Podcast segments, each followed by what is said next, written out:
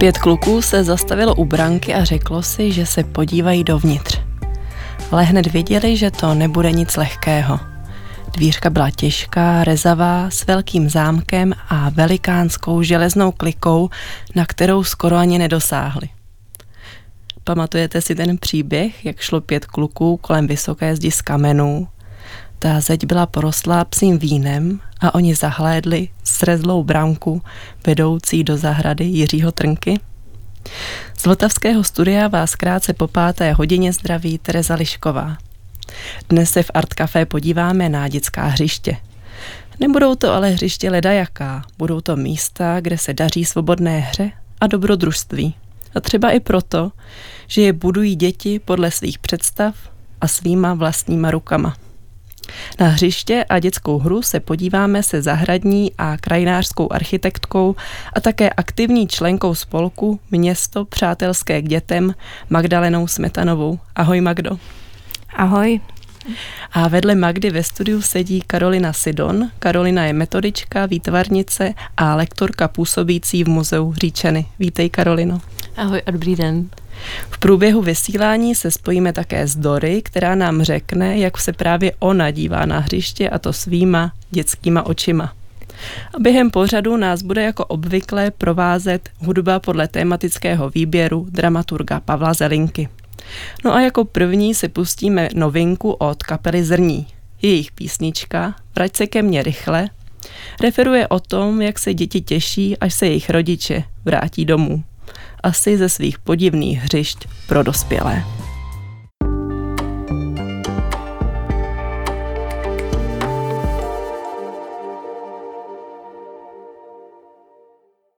Dozněla nám písnička z letošního alba Široko daleko od kapely Zrní. Posloucháte Art Café, kam jsem dnes pozvala Magdalenu Smetanovou a Karolinu Sidon.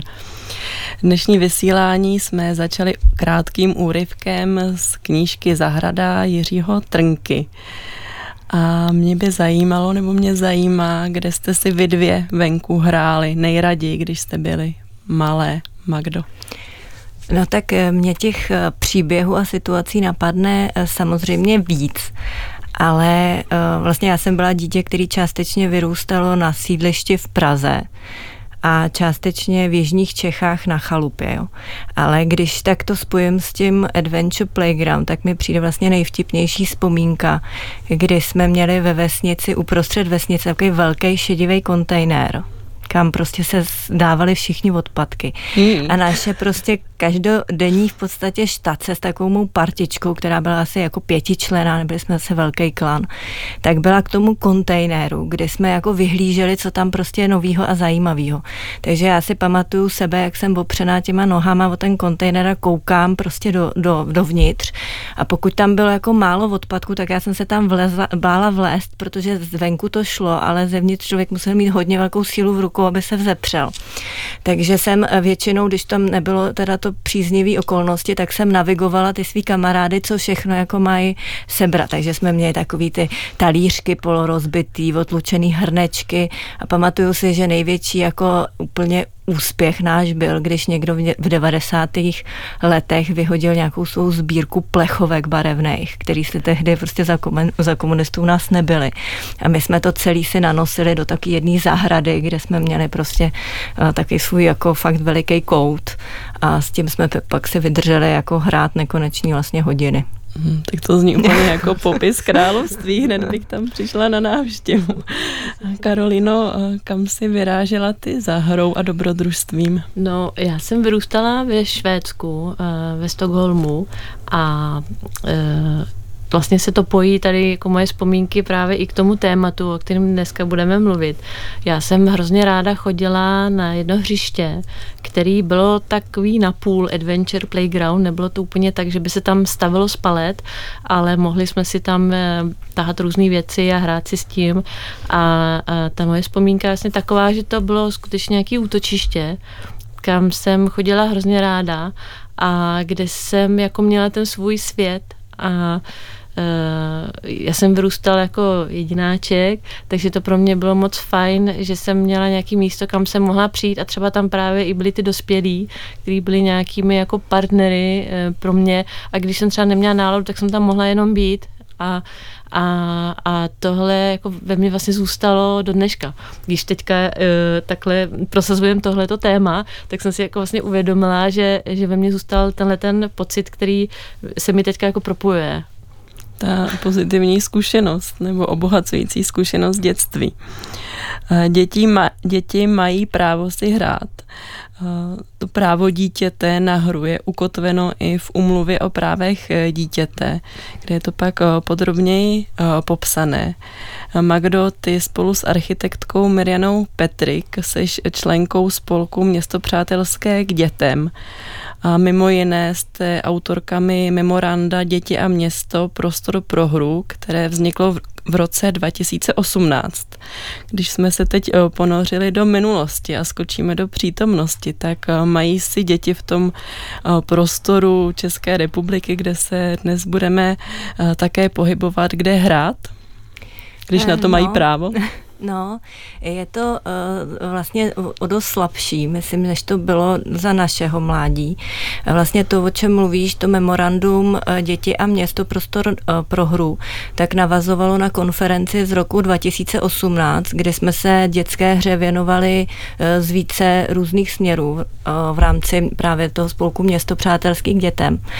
A vlastně měli jsme pozvaných spoustu i zahraničních hostů. Ta konference, kdyby to někoho zajímalo, je vlastně dohledatelná na webu ještě pořád. A vlastně všichni se tam shodli ty zúčastnění, že opravdu těch eh, prostorů pro hru ubývá. V dnešním světě vlastně máme eh, tendenci, nebo v dnešním městě hlavně tendenci děti tak jakoby segregovat eh, na oplocená dětská hřiště, která teda vyvádíme v různých barevných provedeních a různě jako dekorujeme, tak si tak asi si jako představujeme, eh, co by se těm dětem mohlo líbit, i když ta realita je často hodně rozdílná, když potom se s dětmi bavíme. A a vlastně já mám, máme trochu pocit, eh, že je to tak, jako bychom měli trochu jako dospělý špatný svědomí, že těm dětem vlastně ve městě moc toho prostoru eh, nedáváme. Tak aspoň tyhle malé kousky se jim snažíme teda jako vydekorovat, co to jde. A vlastně ta idea města přátelského k dětem je ta, že děti potřebují vlastně eh, ke hře jako, že takhle, že hra je vlastně úplně tím základním, čím se děti vlastně zabývají od rána do večera. Hrají si kdekoliv, kdykoliv, s čímkoliv. A vlastně naopak to město by mělo tenhle ten jejich přirozený projev umožňovat v ulicích, v parcích a ne jenom prostě počítat s tím, že budou někde prostě schromáždění na konkrétní místa. Takže ty hry určitě ubylo, hlavně hry eh, v ulicích města, v parcích, eh, jak si, pamat, jak si pamatujeme my. No. Tam je důležité i to, že děti právě skrze tu hru poznávají sami sebe i ten okolní svět a to umožňuje ten jejich eh, rozvoj. Karolino, jak odpovíš na otázku, jestli patří dětská hra do města, nebo kde je její místo dnes ve městech, v kterých žijeme my tady v Česku? Uh, no, uh, to je ta otázka, o které jsem přemýšlela, když jsem šla cestou sem a vrátila bych se k tomu úryvku, uh, co si říkala, že děti mají právo na hru, jo. A co to vlastně znamená? Jaký je tenhle ten rozměr, jo? Co to znamená mít právo na hru? Jako každý si pod tím představí, že, že to je jako samozřejmý, jo ale když si řekneme, že vlastně základní podmínka té hry, no jaká podmíněnost té hry je, že ta hra je spontánní, je dobrovolná a je svobodná, tak to právo je právě jako na tu spontaneitu. Jo? A když dítě vyjde z domu na ulici, tak nemá právo na spontánní hru, když se podíváme na dnešní město. Jo, takže vlastně v tomhle v této rovině, když se budeme jako bavit, co to je právo uh, na hru, tak si myslím, že ty, těm dětem tu možnost vlastně nedáváme, přestože žijeme v podstatě v docela dobré době a řekla bych jako v dobrým, dobrým místě, kde si myslíme, že těm dětem dáváme to nejlepší, ale eh, když si koukneme vlastně, co ta hra jako znamená A ty děti, vůbec ta hra, když se vrátíme k tomu, že ta hra je základ pro ty děti, tak ta hra má různé podoby a různé i možnosti a variace. A aby ty děti tu svoji hru mohly využívat k tomu, co oni potřebují, a to je, když se říká, že děti tou hrou, že to je jako nácvik na život, jo? že oni tam vlastně testují různé strategie, různé svoje zkušenosti, ověřují si vlastně svoji síly, nějaké emoce a tak dále, tak ale oni mají, musí mít možnost si tu hru plně rozvinout. Jo? A když tu hru budeme uzavírat do nějakého hřištěte nebo do nějakého časového rámce, tak a teďka jdeme na hřiště si hrát, jo? tak já strašně jako umenčuju ten prostor právě pro tu rozvinutou hru. Si úplně představuju ty chlívečky ve svém diáři a začíná se mi svírat žaludek. Představit, že si takhle mám i hrát. A vlastně, ale je to asi součást hmm. té naší reality. Magdo, my už jsme zmínili konferenci, kterou, která proběhla v roce 2018, ale letos 3. listopadu proběhla na Fakultě architektury ČVUT v Praze další konference, která měla titul Dobrodružná hra ve městě a součástí toho programu byl i diskuzní kulatý stůl, tak k čemu jste došli a jak jste se tam dotýkali toho pojmu adventure playground, mě, eh, hřiště, které je určené pro nějakou svobodnou eh, tvořivou hru? No, eh, tak my jsme vlastně tento rok se odvážili jít o krok dál. Řekli jsme si, že vlastně doba možná už je taková jako uzrálejší, protože už v roce 2018 jsme o konceptu Adventure Playground mluvili. My o něm budeme ještě mluvit, takže vysvětlíme uh, vlastně, co to přesně je za, te, za koncept, ale uh, vlastně ještě chci říct, vlastně proč my jsme se rozhodli to nepřekládat, ten termín. Protože že v, česky, v češtině by to bylo něco jako dobrodružné hřiště, ale my už máme v, Čech, v Čechách docela hodně hřišť, který mají jako podtitul dobrodružné hřiště, ale jedná se hodně o komerční projekty, lanová centra nebo nějaká nějaké parky dětské, prostě rodinné parky, kam se zaplatí vstupný a děti tam mají různé atrakce. Já to nechci vůbec jako nějak eh, snižovat nebo hanět, ale přece jenom ten původní koncept Adventure Playground mířil hodně jinam. Takže jsme se právě rozhodli, že to Adventure Playground necháme zatím nepřeložené a že možná, že se vylíhne nějaký eh, správný český název pro to. A vlastně v rámci kulatého stolu nás teda prvně překvapilo, jaký zájem o tu konferenci byl. My jsme nakonec museli pozastavit registraci, protože opravdu nám přijde, že ta doba nazrála a že opravdu lidi eh, vlastně, protože vždycky je potřeba, aby se potkalo to, že je tam i zájem těch uživatelů, aby něco takového vzniklo. A teď máme pocit, že opravdu ten zájem tady je. Zájem nejen rodičů dětí, ale vlastně i z řad městských samozpráv, architekti o tom chtějí slyšet. Nezisk, prostě všichni, kdo zprostředkovávají nebo pracují s, dětka, s dětma nebo zprostředkovávají hru pro děti. Takže jsme se na tom kulatém stolu bavili, co jsou vlastně ty překážky, které si myslíme, že nám teďka brání tomu, aby něco takového tady u nás bylo. Jak je to vůbec možné, že nic takového nemáme, protože v okolních zemích jako Německo, Rakousko, Eh, vlastně všude eh, v Anglii, eh, v, ve Španělsku mají taky takový podobný koncept. Vlastně takovéhle hřišťata fungují běžně a docela už severský země jsem nezmínila, už mají dlouhou tradici. Takže jsme se točili kolem tohohle tématu a vlastně ta konference byla teprve minulý týden, takže my stále zpracováváme, co jsme se tam všechno dozvěděli a určitě z toho budeme mít potom nějaký závěr, co dál podniknout, aby jsme to dotáhli k prvnímu Adventure Playground v České republice. Tak to nás ještě eh, čeká, tady ten eh, zážitek a vstup eh, tady do toho prostoru. Karolino, jak si můžeme představit dobrodružnou hru, která může probíhat právě na tomto typu hřiště, které, kolem kterého tady tak chodíme dokola? Mm-hmm. Uh, tak um, ta do, dobrodružné hřiště a dobrodružná hra spočívá uh, v tom, že si tu hru uh, řídí děti. No. Děti si to vlastně jednak si nastavují nějaké pravidla, ale řídí ve smyslu toho, že si i jako vytváří tu samotnou hru a když se to stáhne k tomu hřištěti, tak si vytváří ten prostor. Jo, takže my vlastně nad tím nemáme kontrolu a to je ten smysl toho, že my nechceme ty děti kontrolovat a naopak tu kontrolu dáváme jim, aby právě skrz tu hru oni eh, mohli poznávat svět a vlastně naučili se trošku s tím světem pracovat, protože oni v té hře se jako vytváří tu svoji osobnost, kdo jsem, co, je, jako, co si myslím o tom světě, jak, jak chci v tom světě jako působit. A v tomu je patří to dobrodružství, jo? že ta nějaká ta odvaha vstoupit jako do toho světa, tak, tak se s tím vlastně spojí. Takže v tom, na tom dobrodružním hřišti i v té dobrodružné hře je jako nutný mít nějaké riziko. Jo? A to riziko uh, vlastně těm dětem zase jako něco dává. Jo? A jsou tak vlastně dvě spojené nádoby. Jo? Bez toho rizika to jako nelze. A uh, to je velký téma, kterým se možná jako dostaneme, protože se na to vždycky všichni ptají, je to první věc, na, na kterou si všichni ptají, a jak je to s úrazy, jak je to jako s nebezpečím a, a tak dále.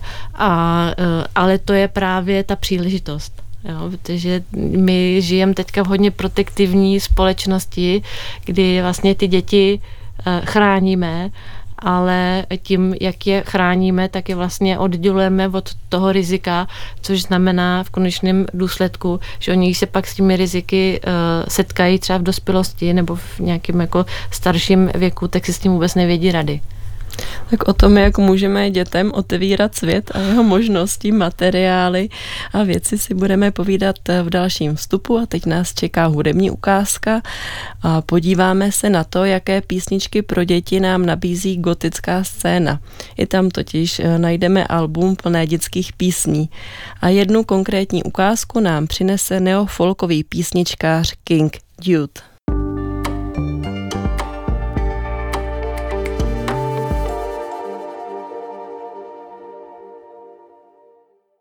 Tak tak to zpívá a hraje King Dude své malé dceři. Posloucháte Art Café, kde si dnes povídáme o dětských hřištích a volné dobrodružné hře. Karolino, my jsme tady teď tak pootevřeli ten prostor eh, těch hřišť, kde fungují ta pravidla trošku jinak, eh, než jsme v posledních desetiletích zvyklí. Jak bys popsala takový prostor z hlediska materiálu, rozložení eh, věcí, když tam vstoupíme, tak co bychom mohli vidět? No, na pohled e, takový adventure playground vypadá v podstatě jako skládka. To, co tady Magda e, popsala jako svoje dětství, nebo jako sběrný dvůr, ano, první hřiště, který vznikl v Dánsku, v Kodani v roce 1943, tak se jmenovalo Skramel Lege Plac, což jako v překladu by se dalo říct jako harampádiště jako harampádí a hřiště vlastně. Takže když tam vstoupíme, tak tam bude spousta věcí. A uh, ty věci můžou být uh, jako opravdu skutečně, co tam kdo přinese, trubky, roury, starý kočárky, starý auto, tam eh, občas vidíme i nějaký auto a často tam bývají palety, nějaký dřeva, protože z toho se třeba dětem dobře staví. A ta podstata toho hřištěte je, že to je hřiště, který staví děti. To znamená, že každý hřiště vypadá jinak. A uh, taky proto, že to hřiště je komunitním místem a vlastně reaguje na to místo, kde je to hřiště. Takže i reaguje trošku, je to e, místo, prostor, který si přizpůsobuje dětem. A ne naopak, že by děti, protože my ty naše klasická hřiště, která máme, která jsou stabilní, kde je prostě houpačka, skluzavka, na který si děti můžou hrát jedním způsobem, tak vlastně děti se přizpůsobují tomu hřišti, tomu, co my jsme jim tam jako postavili. A ten Adventure Playground je úplný opak. Jo? To hřiště se přizpůsobuje tomu, jak se tam děti chovají. Eh, takže to hřiště skutečně vypadá po každý jinak. I podle toho, jak je velký. Ono může být malý, ale třeba v Kodani, kde jsem byla, tak to má 15 000 metrů a vypadá to jako taková zahrádkářská kolonie pro děti. Je jasně rozčleněný do malých parcel a na těch malých parcelkách si děti staví domečky nebo si tam dělají zahrádky a mají tam jako čísilka, tam je asi 100 těch parcel na tom mm. jednom hřišti. Eh, chodí tam, mají tam vlastně členskou základnu dětí, 230 dětí a, a, a tam já jsem jako vešla a byla jsem úplně, říkám, to je takový jako ráj, jo, tam člověk vejde a teď prostě ten, chodí těma chodbičkama a, a ty děti si tam jako stavějí, chodí, dělají si, jo, tak vlastně takový jako jejich, jejich svět. Takže může to hřiště být veliký, může být i malý, eh, a můžou tam vlastně být i nějaké houpačky, jo? ale ten základ je v tom, že to je tvárný prostor. Magdo, ty jsi taky nějaká tato místa navštívila, kam jsi zavítala ty do zahraničí? No já jsem před lety jsem byla uh, se podívat na Robinson hřišti uh, v, ve Vídni, kde taky vlastně ten Robinson Park, tuším, že z 60. let si drží tam pozici. A tam právě uh, mají část, která je taková hodně divoká, tak uh, prostě stráň, zarostlá, houpačka prostě s pneumatikou tam visí a dítě se tam houpá jak Tarzan a pak prostě postavený přesně domeček z nějakých dřev. Ale pak je tam je taková učesanější část, kde mají udělaný zázemí, uh, kde můžou být třeba, když není dobrý počasí, tak tam dělají nějaké kroužky a aktivity. Dokonce to místo pronajímají ve chvíli, kdy třeba někdo z rodičů pořádá oslavu nebo chce si udělat nějakou komunitní vlastní akci, tak se může dohodnout. Takže to vlastně jako je takový ten, vlastně je to hodně tvárný koncept, že to Adventure Playground opravdu může, eh, když jsme se pak bavili s tím Martinem Sorgem eh, z Německa, který je vlastně v té asociaci pro dobrodružná hřiště, tak on říkal, jediný, co potřebujete, abyste jste založili hřiště v České republice, je oplocení, protože by mělo být jako ohrazený, ale bylo jasný, kde to začíná. Ale pak už vlastně nepotřebujete jako nic. Ale samozřejmě ty variace jsou různý a tady to v té Vídni bylo už takový jako vyšperkovanější, že mělo i to dobrý, hezky udělaný zázemí. No a pak se mi podařilo teďka eh, vlastně v prázdninách v Londýně naštívit Hackney Playground, což je takový eh, taky už dost populární eh, hřiště, které vzniklo v, tak, v sociálně vyloučené lokalitě na kraji Londýna, teď už ale se ta sociální vyloučená lokalita mění v takový naopak, že to tam vře umělecké, je to tam vlastně hrozně zajímavý a příjemný. Nicméně je tam hodně přistěhovalců, eh, sociálně slabších skupin a ten Adventure Playground má ten přesah, eh, že ještě kromě jiného, že umožňuje dětem volnou, svobodnou hru, tak taky umí ty eh, vlastně propojovat ty děti v úplně zase novém režimu, než jen to je možný na klasickém klasických hřištích, protože většinou, i když ty děti jsou svobodní, tak ne, ne většinou, prostě základ je, že na tom Adventure Playground je někdo, kdo jakoby uh, facilituje, nebo ani ne facilituje, ale spíš je tam jako ten průvodce těm dětem a někdo, kdo prostě přece jenom dohlíží na to, zda ty stavby, které oni vytváří, jsou ještě bezpečný, nebo už uh, hrozí, že by jim to spadlo na hlavu a pak samozřejmě zasáhne. Takže, ten, eh, takže v tom Londýně to má vlastně i ten přesah sociální, protože díky tomu se tam podařilo skamarádit různý eh, děti z různých kultur a moc dobře to tam fungovalo. Funguje. Já jsem se dívala na nějaká videa z těchto různých hřišť a viděla jsem tam i různá zvířata, třeba králíky. Je to tak, že i ty ti různý živočichové patří do těchto prostorů. No, je, je to hodně častý, v Berlíně zvlášť, tak o tom možná bude, protože Karolína to má eh, z vlastní zkušenosti, protože ta naštívila teďka i Berlín, tak to k tomu něco řekni. Eh, já jsem, já jsem naštívila Berlín, ale nepustili mě tam na to hřiště, protože tam jsou, eh, to ještě jsme neříkali, že na to hřiště má dospělý vstup zakázán, jo? tam můžou jenom děti, takže my jsme tam přišli na návštěvu, tak tam byla velká cedule u vstupu, vstup zakázán dospělým lidem, takže a neměli jsme to domluvený dopředu, takže jsem nebyla vevnitř, nicméně v Kodaní právě, kde jsem byla vevnitř, tak tam můžou i dospělí dovnitř, tak tam právě mají ty králíky, protože eh, mají jako jeden takový jako základní pilíř toho jejich hřištěte, že děti mají možnost přijít do kontaktu se zvířaty. A tam, když jsem byla, tak jsem se ptala, kolik tam těch králíků mají a měl tam 120 králíků. V minulý rok, když jsem se tam byla, když jsem se tam byla podívat. A funguje to vlastně tak, že ty děcka, když tam začnou chodit, tak se stanou členem toho Adventure Playground. A když přijdou teda s tím, že se chtějí taky starat o toho králíka, tak mu musí nejdřív sami stlout to králíkárnu, ve který ten králík bude bydlet. A pak se o něj starají a mají tam takový různý jako deníčky, do kterých jako zapisují, eh, jak se o ní starají a takhle. Je tam taky takový zázemí, kde jsou právě ty playworkři, jo, ty průvodci a dohlížejí na to, takže zase to není jako, že by eh, ty děti si tam s těmi zvířaty experimentovali, ale skutečně se učí o ně starat.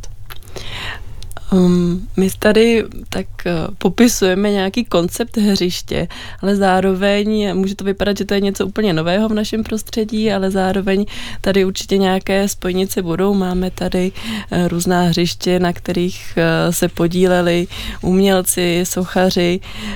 Zároveň tady máme tradici třeba už docela usazenou les, lesních školek, tak jak se k sobě mají tyto fenomény, Magdo? Uh, jo, tak uh, to si řekla dobře. Mě vlastně ty lesní školky, uh, nebo takhle Adventure Playground, mně přijde, že je takový protažení té lesní školky pro ty starší děti. Protože co my řešíme často ve městě, že herní prvky jako míří skutečně na ty mladší děti do nějakých deseti let a od těch deseti let už to děti nebaví a vlastně nemají pořádně v tom městě žádný útočiště, pokud to ne, možná někde najdou, že nějaký skatepark, když mají kliku, ale jako není, to, není tam moc variabilní ta nabídka. A to Adventure Playground dokáže vlastně prodloužit ten věk, kdy nabídne dětem prostě nějaký trávení volného času, který je pro ně prostě stále zajímavý. A vlastně lesní školky jsou do, dobrý příklad v tom, že ty opravdu, samozřejmě každá to má nastavený trochu jinak, ale hodně umožňují dětem volnou hru, hrát s volnými prvky materiály. Děti často si staví vlastní bunkry, chodí do lesa, sbírají, prostě reagují na, na vnější různý jakoby podněty, eh, často eh, vlastně chovají nějaký slepice nebo králíky přesně. Takže eh, si myslím, že ten Adventure Playground můžeme připodobnit k takový protažení té lesní školce, škol, lesní školky. A v našich podmínkách, když o tom uvažujeme, tak si tak představujeme takový ten koncept toho, že děti jdou odpoledne na nějaký kroužek a místo, aby šli prostě na kroužek, nebo někteří, kteří nechodí na kroužek, místo, aby šli domů nahrát na počítači, tak jako vlastně formou nějakého, jako že jdou vlastně do nějakého DDMK nebo nějaký zahrady, kterou může klidně by mohlo vlastně eh, provozovat i nějaký DDMK a tam trávit ten čas přesně takovouhle volnou tvořivou hrou. My budeme tady to téma dále rozvíjet, ale teď nás eh, čeká písnička. Pustíme si ukázku z jedné z tuzemských desek, kterou letos v létě představil Kuba Horák, alias kluk z Husovky se svou dcerou Aničkou. Kuba a toho času devítiletá Anička spojili síly s producentem a hudebníkem Petrem Zatloukalem a společně natočili album Pro nás, pro děti.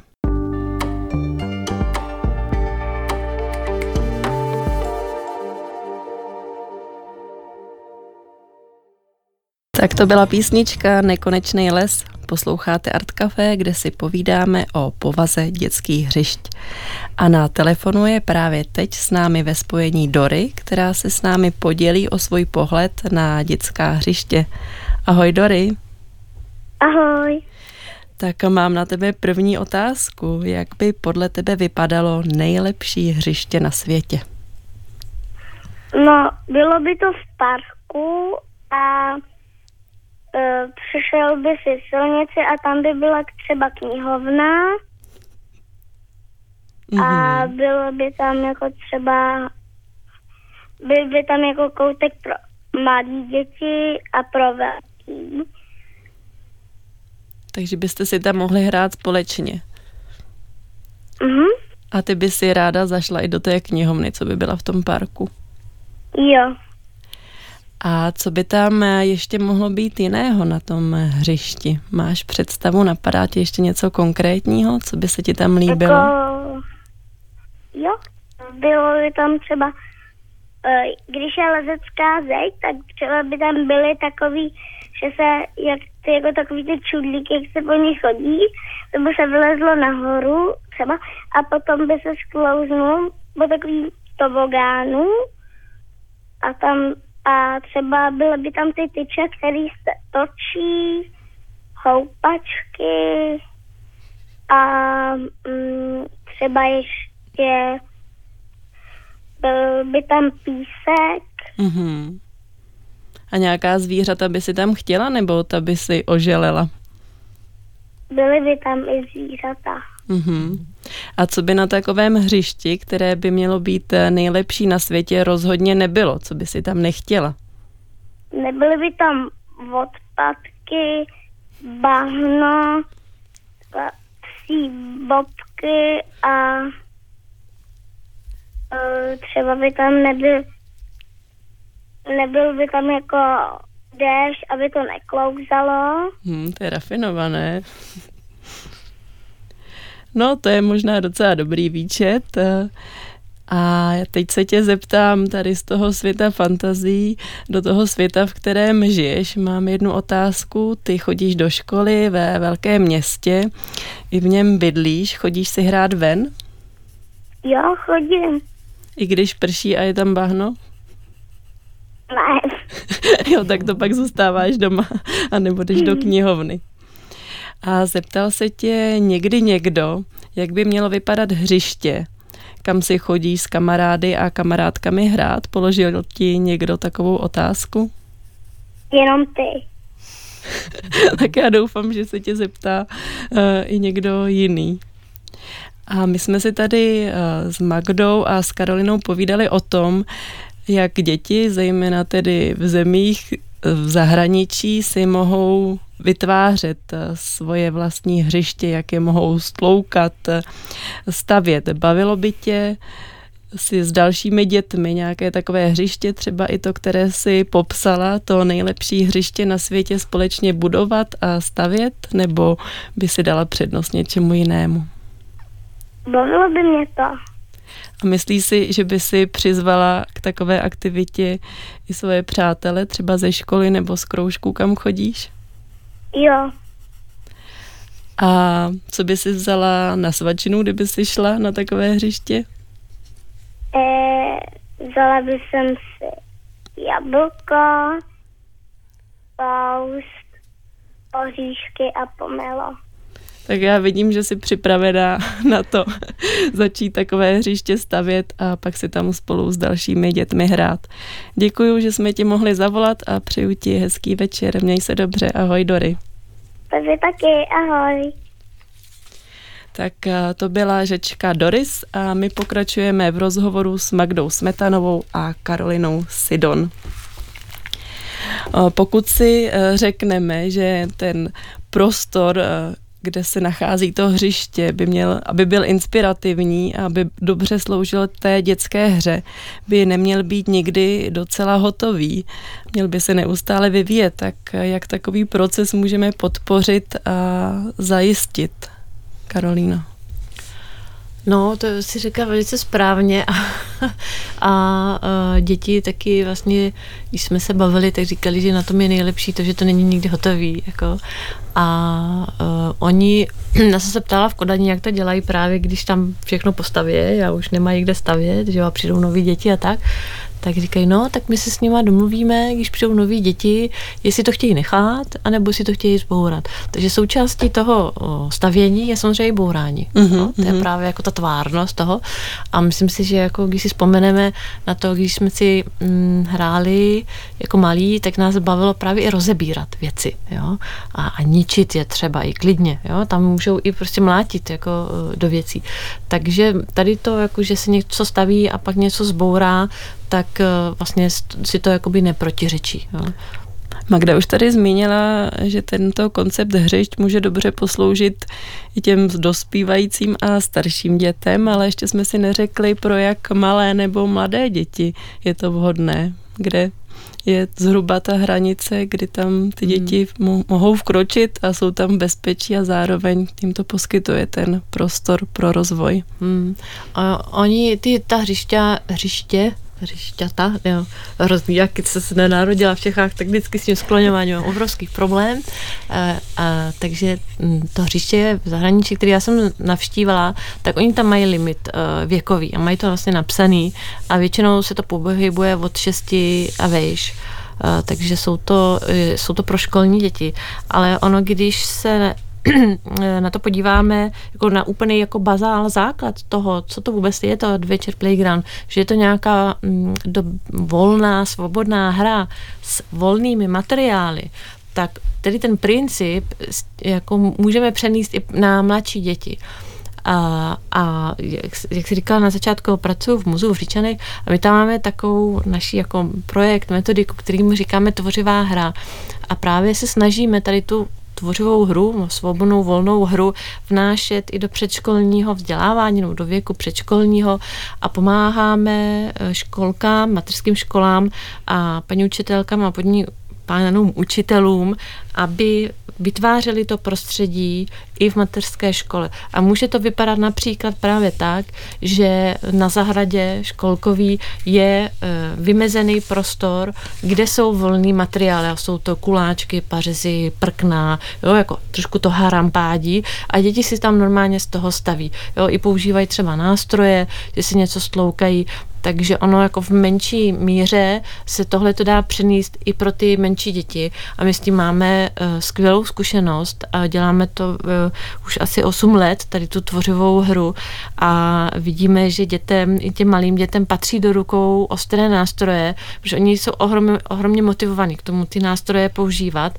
A právě to přenesení ty zodpovědnosti částečný a aktivity na ty děti eh, způsobuje to, že ty děti ohromně rostou jo, a stávají se z nich právě e, jako bytosti, které jsou schopné i přebírat tu zodpovědnost za sebe. Ale to právě se propojuje s tím riskem, že my musíme dát tu šanci trošku jakoby zariskovat, možná si škrábnout o to prkno, anebo se třeba i škrábnout o tu pilku, se kterou pracují, ale to je právě způsobuje to, že oni se pak posouvají dál. Když jim tohle to neumožníme, tak, tak jim vlastně eh, zmenšujeme ten prostor, ve kterým se můžou mm, rozvíjet a ve kterém se můžou i nějak jako sebe rozvíjet vlastně. No.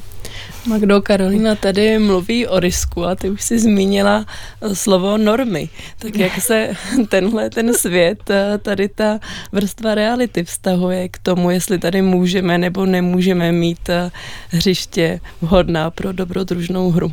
No, já jsem tady v našem spolku slízla ty normy jako na starost. Takže já jsem uh, takový uh, nosič těchto těch zpráv, co se týče norem. Ale vlastně to není s nima jako tak hrozný, jak, jak to vypadá, protože my jsme měli Mezi těmi zahraničními hosty i Helenu Menezes z Portugalska, která v těch 90. letech stála u zrodu norem pro dětská hřiště, protože jenom aby diváci, nebo posluchači, pardon, posluchači eh, věděli, tak eh, vlastně všechny herní prvky podléhají opravdu normám. Ta norma je 1176, to jsem se naučila hmm. na spaměť i já. A tahle norma eh, prostě říká, že herní prvek eh, u nás smít na trh pouze tehdy, pokud splňuje eh, všechny náležitosti dle této normy. Ta norma je poměrně složitá, je to trochu jako těžký se v ní vlastně na první dobrou zorientovat, ale dobrý pro naši dobrodružnou hru je, že hned v úvodu to norma říká, že se vztahuje na herní prvky pro individuální hru, pro kolektivní hru, ale že z ní jsou vyňata takzvaná hřiště pro dobrodružnou hru, protože ty mají úplně jiný koncept, jsou potřeba a vlastně nemají podléhat této normě. Takže už jako vlastně ty, eh, ten, ten konzorcium lidí, který tu normu dávali dohromady, což byla právě i jedním z nich byla Helena Menezes, která byla naším hostem online, tak vlastně věděli, že se může stát to, že, tu, eh, že ty normy jako zúžejí možnosti dětí, jak si hrát a chtěli tomu předejít. Takže všude ve světě většinou ty normy jsou jenom jako doporučující. To, že my je máme v Čechách eh, daný zákonem, je trochu výjimka. Tam se to tak nějak jako stalo někdy v 90. letech, trochu bych řekla skoro až omylem. Ale máme teda je daný zákonem. Nicméně stále platí, že dobrodružná hra je z toho vyňata. A to dobrodružné hřiště je tam velmi jako eh, tak jako na, leh, lehce popsáno jako prostor, který je jasně oplocený nebo jasně vymezený a má právě dohled dospělého, který tam e, nějakým způsobem tu hru třeba facilituje nebo je takovým průvodcem těch dětí. Um, no, takže vlastně my se z těch, co se týče z pohledu toho legislativního, tak normy nás v tomhle tom nebrzdí což je dobrá zpráva. a je to výzva pro naší představivost a schopnost realizovat změny v prostoru. My už jsme tady několikrát různými způsoby eh, pojmenovali to, že ta tato hřiště mohou poskytovat prostor pro rozhodování a svobodnou vůli, že tam je důležitá ta spoluúčast eh, těch eh, dětí, což může mít ale i nějaká úskalí a ty si Magdo, spoluautorka takové stručné metodické příručky, jak právě eh, tady s tím aspektem zacházet, tak kde jsou takové varovné kritické momenty a co naopak je ta dobrá praxe. A teď myslíš, eh, teď myslíš jako je participaci dětí, anebo myslíš teďka... Participaci, participaci dětí. dětí. Eh, jo, protože oni, ještě mě tam k tomu napadá jedna věc, protože vlastně eh, celý, vlastně to, jak probíhá, protože když si zakládáme nějaký adventure playground, tak sice nemusíme teda sledovat ty normy, ale stále bychom o nich měli vědět a měli mm-hmm. bychom je znát, abychom věděli, když je překračujeme, takže je překračujeme kvůli něčemu, co dává opravdu smysl. Takže vlastně se tam hodno, mluví se tam o hodnocení přínosů a rizik, který je běžný třeba v Anglii na těch jejich Adventure Playground, kdy oni si ke každému tomu hřišti řeknou, co jsou vlastně přínosy toho mm-hmm. hřištěte a co jako můžou být ty negativa a snaží se říct, jestli ty negativa jsou ale něčím taky přínosný třeba pro rozvoj těch dětí, protože to není jako při klasickém hodnocení rizik, kdy se těch rizik snažíme jako za každou cenu vyvarovat třeba v nějakém jako provozu ve firmě si dovedu představit, že prostě první, co chceme, je vyvarovat se všech rizik, ale na tom hřišti prostě vlastně všichni, co se zabývají dětmi a hrou, si řekli, že opravdu značná část těch rizik je pro ten vývoj dětí, to vám řekne každý psycholog, jsme ty paní psycholočku Šulovou jsme na konferenci měli, tak vám potvrdí, že ty rizika jsou prostě naprosto zásadní pro děti. Takže my vlastně hodnotíme, jestli ještě ty rizika jsou ty, které pro ty děti chceme který je tam dáváme a necháváme právě proto, že je můžou rozvíjet. A nebo jestli už je to jako nějaký hazard, kde opravdu už může lehko dojít k nějakému zranění a chceme se jim vyhnout a jak to teda udělat, abychom se jich vyhnuli. Tak to je jeden ten aspekt, který mě k tomu napadl. A pak ještě druhá věc, na který jsme se podíleli ještě s Mirianou Petrik z města Přátelských dětem, tak jsme dělali takovou brožuru o participaci mhm, dětí, mm, vyloženě zapojení. Jo, jo, jo. Mm.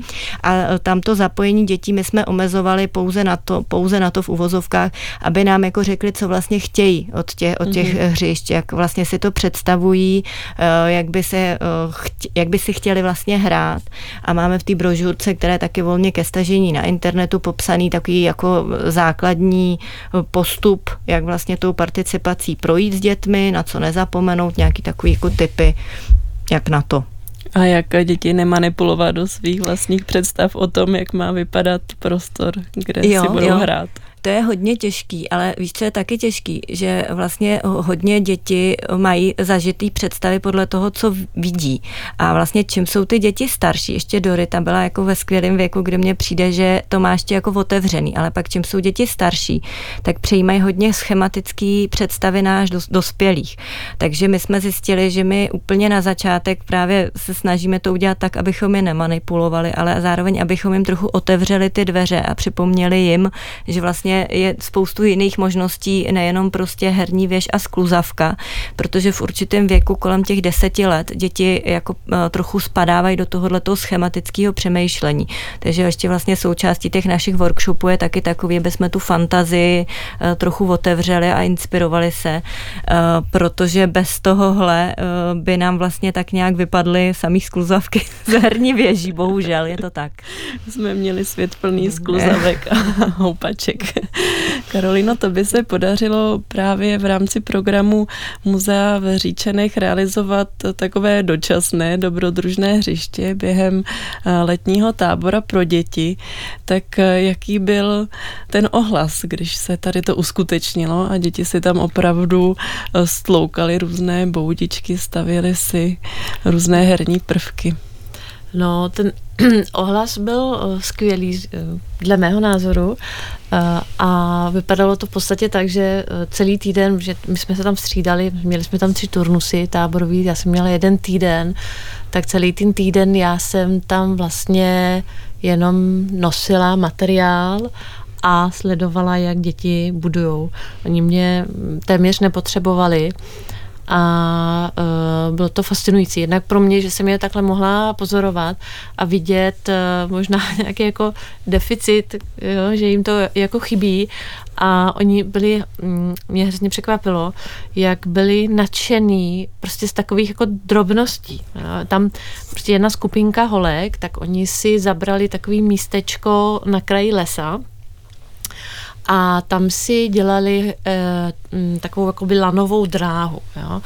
A dva dny se zabývali jenom tím, jak tam jako umístit tu kladku, protože neměli kladku, že jo, museli ji vyrobit z něčeho.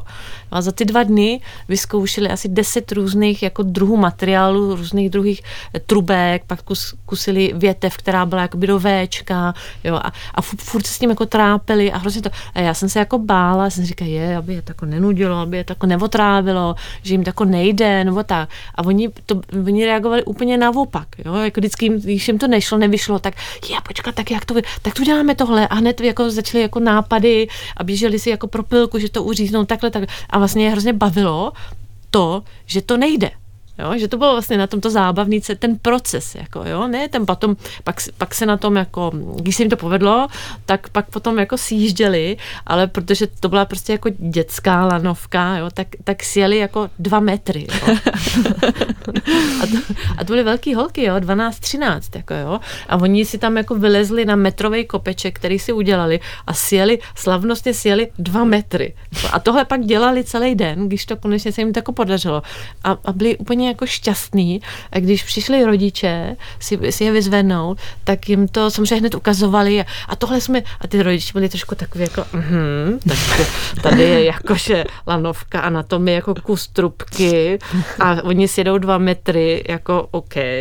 A, a ty děti byly úplně nadšený. A ty rodiče vůbec nechápali, protože, Jak důležitý protože to byl. prostě oni jsou zvyklí ty děti vozit tamhle eh, prostě do parku, tamhle do akvaparku, tamhle i Kvelandy a už jako neví, co těm dětem jako vymýšlet, aby je zabavili, aby to, děti, aby to děti jakoby bavilo, rozvíjelo a tak dále. A pak prostě si tady vyzvedli děti na táboře, kde prostě holky si tam prostě udělali lanovku dvoumetrovou a nechápali, že jsou šťastní. Jo.